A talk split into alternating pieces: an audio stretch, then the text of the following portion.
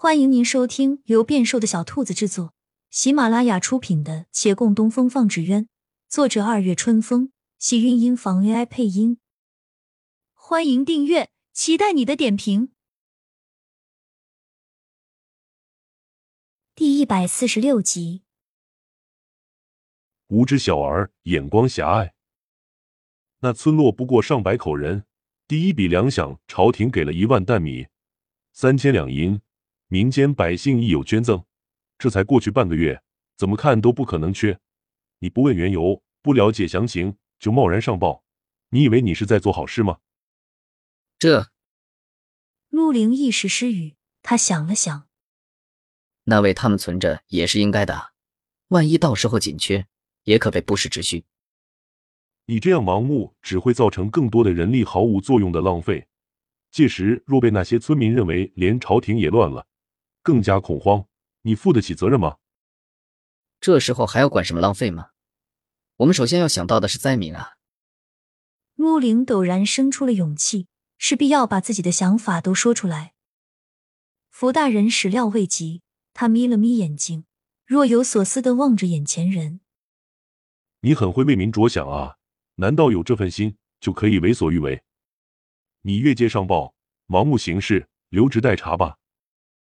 陆凌恍然一惊，大人要革属下的职，我会报与吏部。对方甩手，陆凌的双眼发黑。这些时候的殚精竭虑、苦心经营，因一句话，一切都得从头再来。不，也许压根不再有从头的机会，这条路兴许就从此断了。他将自己关在房内，闷声不吭。这一年多来，他看上去比旁人幸运。可明明每一步都走得如履薄冰，瞻前顾后。天气还很冷，他坐久了不免手脚冰凉，双手放在嘴边喝了口气，垂眸看见手背上被烫伤的疤痕，他轻抚了一下，那个血液不经意掠过脑海。到了此刻，万念俱灰的时候，他反而能够静下心来想一想走过来的路。对了，他曾说过要送我一个手炉。也许是时候回去拿了。他还想起很早之前，孟寻就说他早晚会毁在这份不问是非的仁义上，那时未觉，如今却是印证了。但总归是心有不甘，白白浪费的不只是这一年多的心血，明明还有十年的寒窗，还不止，还有一个人，他始终未能归家。小峰正巧推门而入，情况都已知晓。可他不懂这些，也无能为力，只有耐心安慰。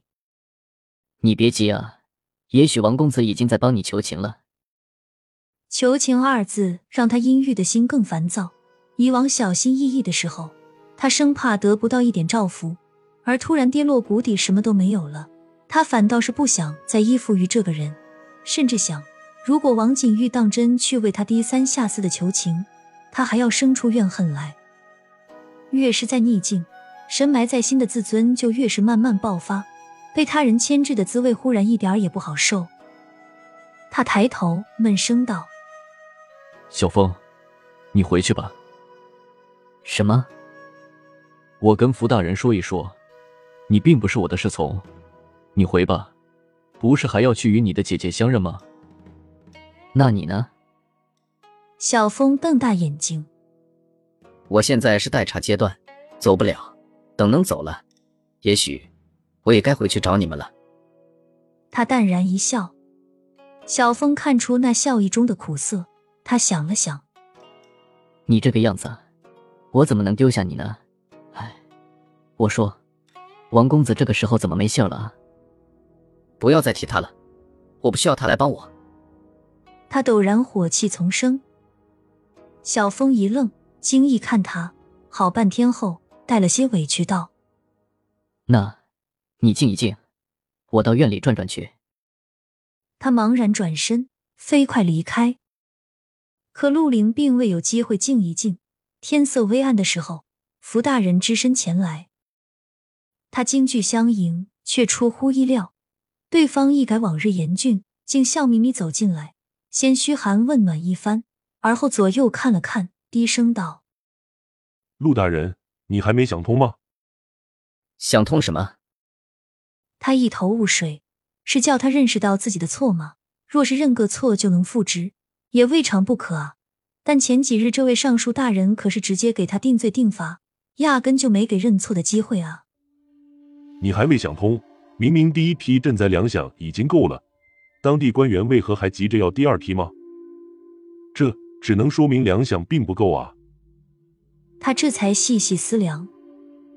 但是按照大人您说的，那村落人数不多，第一批粮饷按理说的确是足够了，何况还有百姓捐赠，可他们又在要。他恍然大悟，惊异抬眼，只能说明这批粮饷并没有完全落到灾民手中，或许压根就没多少落到他们手中，莫非都被当地官员侵吞了？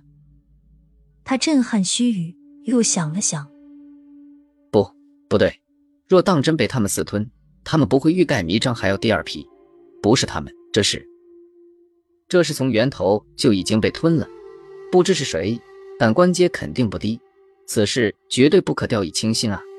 大人，我们要立刻上报。他话至此，忽然顿住，一个问题闪过脑海：眼前这位。为何单独来找他？他顿觉不祥，惊恐油然而生，只怕自己一嘴多言，丢的不只是官，还可能是命。亲亲小耳朵们，本集精彩内容就到这里了，下集更精彩，记得关注、点赞、收藏三连哦，爱你！